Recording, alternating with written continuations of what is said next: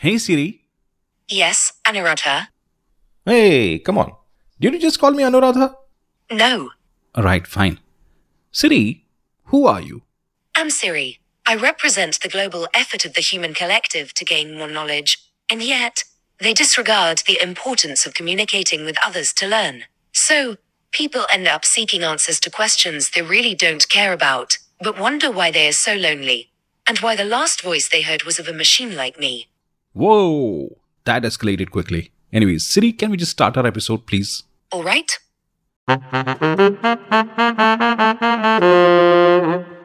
Welcome to Brain Biscuits. My name is Anirudh. They are everywhere. Virtual assistants हमारे phone में होते हैं iPad में होते हैं स्पीकर्स में होते हैं लैपटॉप्स में होते हैं and they getting smarter by the day Although Siri came to the iPhone in 2011, similar technology has actually existed for a while. Bell Labs ने 1939 में पहली ऐसी मशीन बनाई that could actually do speech synthesis. What is speech synthesis, you ask? It's a process of generating spoken language by a machine.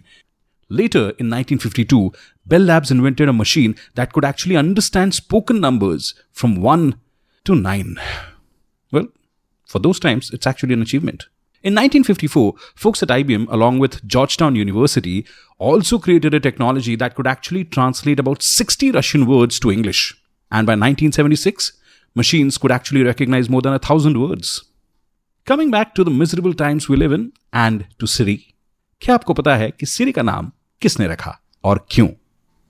Dag Kittlaus was working in Apple and he was working for the virtual assistant before it launched. When he and his wife were expecting, he wanted to name his daughter Siri. And in fact, he had also booked a domain siri.com. Lekin, they had a boy, so the plan was dropped. By the way, Siri in Norwegian means a beautiful woman who leads you to victory. Pretty cool, huh? Oh, and by the way, the first voice of Siri was Susan Bennett. You should Google her. She's no more the voice of Siri now. There are, there are too many Siris now. It's crazy.